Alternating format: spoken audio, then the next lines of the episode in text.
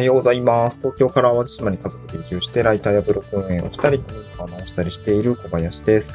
今日は会社員と個人事業主の働き方の違いということで、まあ、マルチタスクについてお話をしたいなと思います。まあ、会社辞めて2年半ぐらい経ち、個人事業主として、まあ、2年半ぐらいお仕事をしてきた感じなんですけれども、まあ、その中で、まあ、働き方大きく変わりました。もちろん、見た目に見えるうん、まあ、通勤時間がなくなったとか、えー、上司がいなくなったとか、なんかそういう、まあ、一般的な、よくお見かけするような内容じゃなくて、なんかその、割とこう、内的なっていうんですかね、メンタルだったり、まあ、まあ、働き方としても、まあ、当然見えてくる部分ではあると思うんですけど、マルチタスクになったよっていうところがですね、結構、個人的にはすごく大きいので、その話をしたいなと思います。まあもちろん個人事業主になったから全員マルチタスクになるのかと言われると、まあの全然そんなことはないと思います。まあ、職人的なね、あの一本で、これ一本で飯食ってますって人もたくさんいるし、あの僕はそこまでこう、うん何か一つに特化できるような感じじゃなかったので、なんかいろいろ組み合わせて、えー、何でもやりますみたいな感じになっちゃってるんですけど、今はそういうフェーズなのかなというふうに思って、まあそれはそれで頑張って割り切ってやってますけども、なので、会社員辞めた後ですね、えー、どういう感じです。まあ、お仕事が進んでいくのか、まあ、そしてその仕事の進め方についても、どういう感じで進んでいくのかみたいなところ、まあ、参考になる方がいれば幸いですというような内容で話したいなと思います。そうですね。なので今日は、ま、会社員どうだったのか、まあ、変化の、まあ、変化って前と後で変わっているっていう話なので、じゃあ、その会社員時代の働き方って働き方ってどんな感じだったのかっていう話を、まあ、ちょっと前提にさせていただいて、その後に、まあ、二つ目ですね、じゃあ具体的にどう変わったのか、マルチタスクって何なのかみたいな話をしたいなと思います。で、まあ三つ目としてはマルチタスクの、まあ、うん、なんかいいとこ悪いとこみたいなところをちょっとざっくばらんに話していきたいなと思います。で、一つ目ですね、今、あまあ僕が会社員だった頃の、今というか前ですね、前会社員だった頃のお話としては、どういう働き方だったかというと、えっと、前職はシステムエンジニアのお仕事をしていました。システムエンジニアですね。まあ、なので、システムを開発するというような形で、まあ、一般的には、なんかその、IT 職の SE って何やってるかわからんっていう人も多いのかなと思います。で、SE って言われても、なんか、医者って言ってるぐらい、なんか幅が広くて、医者も内科とか外科あるじゃないですか。SE とかもやっぱりいろんな、うん、アプリケーション作ってますとか、インフラなんですとか、そういろいろあって、えー、一口に SE と言ってもやっぱりやってること全然違うんですよね。で、僕の場合は、要件定義とか上流工程と呼ばれるお客さんのやりたいことだったり目的ですね。で、から考えたときにこういう機能がいるよねとか、まあ、この機能ってこういう仕様の方が良さそうですよねみたいな。まあ、あとはまあ、もうちょっとこう、もうちょっと超上流なんですけど、今の業務、今のお仕事の進め方ってこういうことですよねとか、で、システムをここの部分に入れたら、こういうふうにお仕事って変わりますよね、みたいなところで、お客さんと、ま、業務の、まあ、業務設計みたいなことをやっていくような感じでした。で、まあ、やっぱそういうお仕事って、こう、一人が、うん、5つ6つどっかのプロジェクトに、システム開発プロジェクトに、にアサインされるかというと、まあ、全然やっぱそんなことはなくて、まあ、多くても2つですかね。僕も、兼務でやってたシステム開発はありましたが、ただ同系統ってですね。まあ、学習系の、まあ、あと人事労務系かな。システム開発に兼務で入っていくみたいなことはありましたけども、全然関係ないシステムの開発になんか入っていくってことはあんまないですね。まあ、インフラ以外かな。インフラはまあ割と共通なんで、やってることは一つって感じですね。なので、マルチタスクは今言うても、その同系のプロジェクトの中で、うん、まあなんか、そうですね。この設計するとか。で、それ持ちつつ、なんか別のシステムの運用もちょっとやってるみたいな。で、あとはなんかその、まあ、会社の中で、例えば DX の推進タイプをやってますとか、えー、セキュリティの担当やってますとか、まあ、係みたいなものがあるので、まあ、僕自身も多分3つか4つぐらいだったと思います、会社員の方は。うん、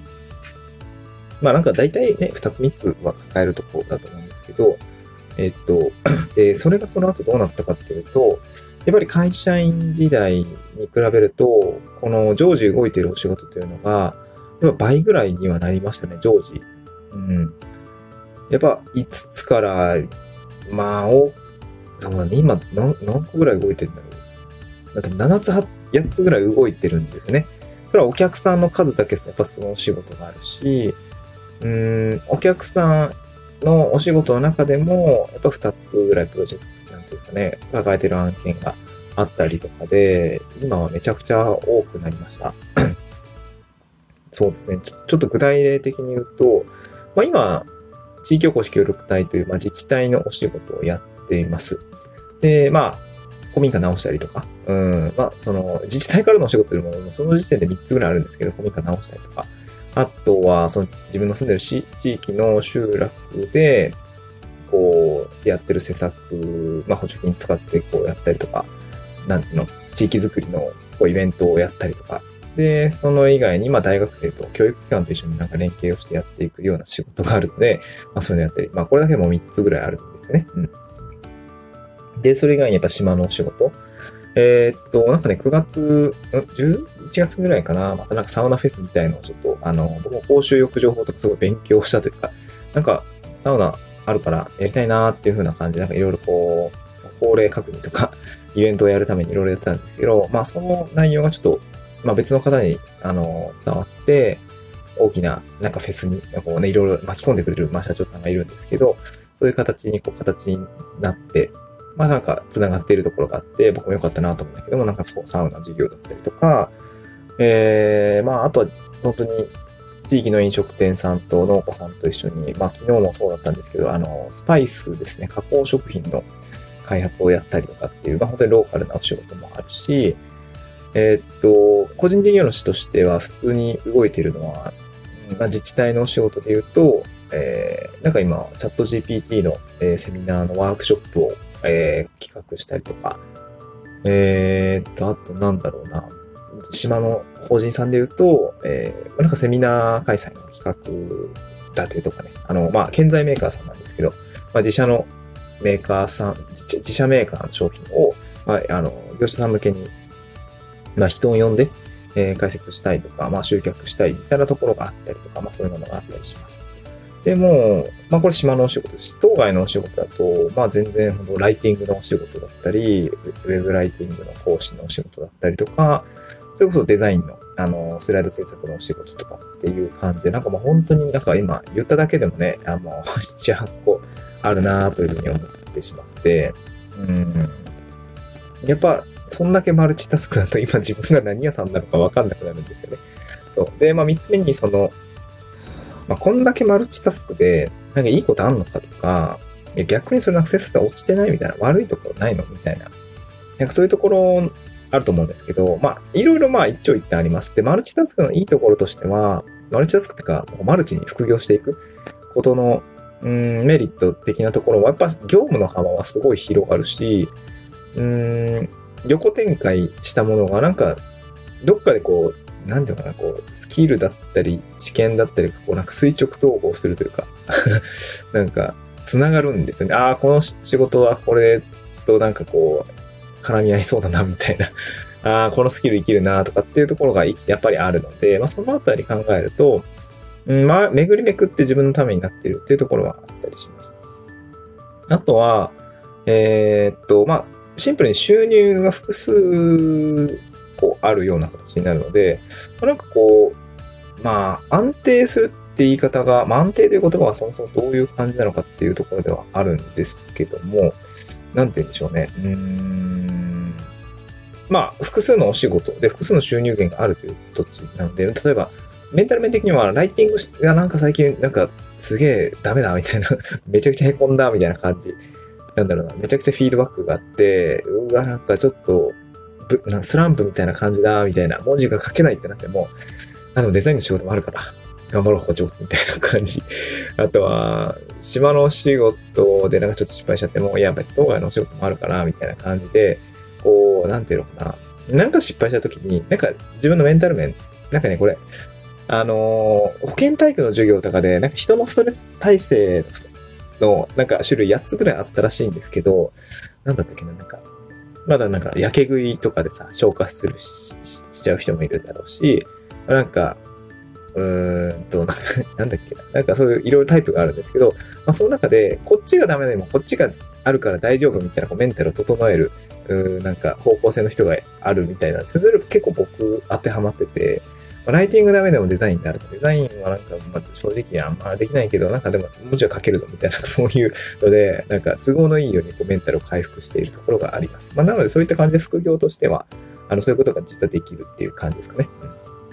まあ、それがメリットですね。デメリットはシンプルに忙しいですね。忙しい。タスクの管理だけでも結構大変ですね。うん、だから結構、豆な人っていうんですかね。まあ、僕も割と A 型で、まあ A 型とか関係ないかもしれないですけど、まあ、豆な方なんで、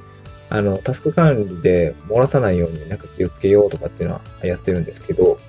えー、っと、情報の整理、自分の、まあ、机の上を整理できない人はちょっと厳しいかなと思いました。あの、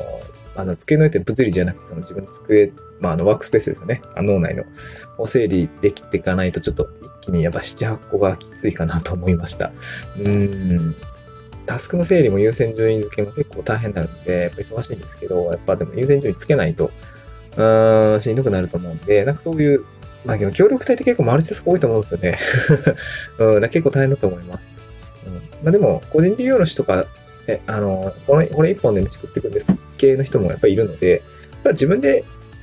まあ多分選んで副業をしてるので、まあ、そこはね、自分でこの仕事はもう卒業しようとか、なんかこうし、絞っていく感じも、まあありなのかなとは思いました。はい。まあ、そんな感じですね。えー、まあなんかマルチタスク興味あったよ。そんな働き方もなんかあるのかみたいな形でこう、参考になったら嬉しいかなと思います。はい。また次回の収録でお会いしましょう。バイバイ。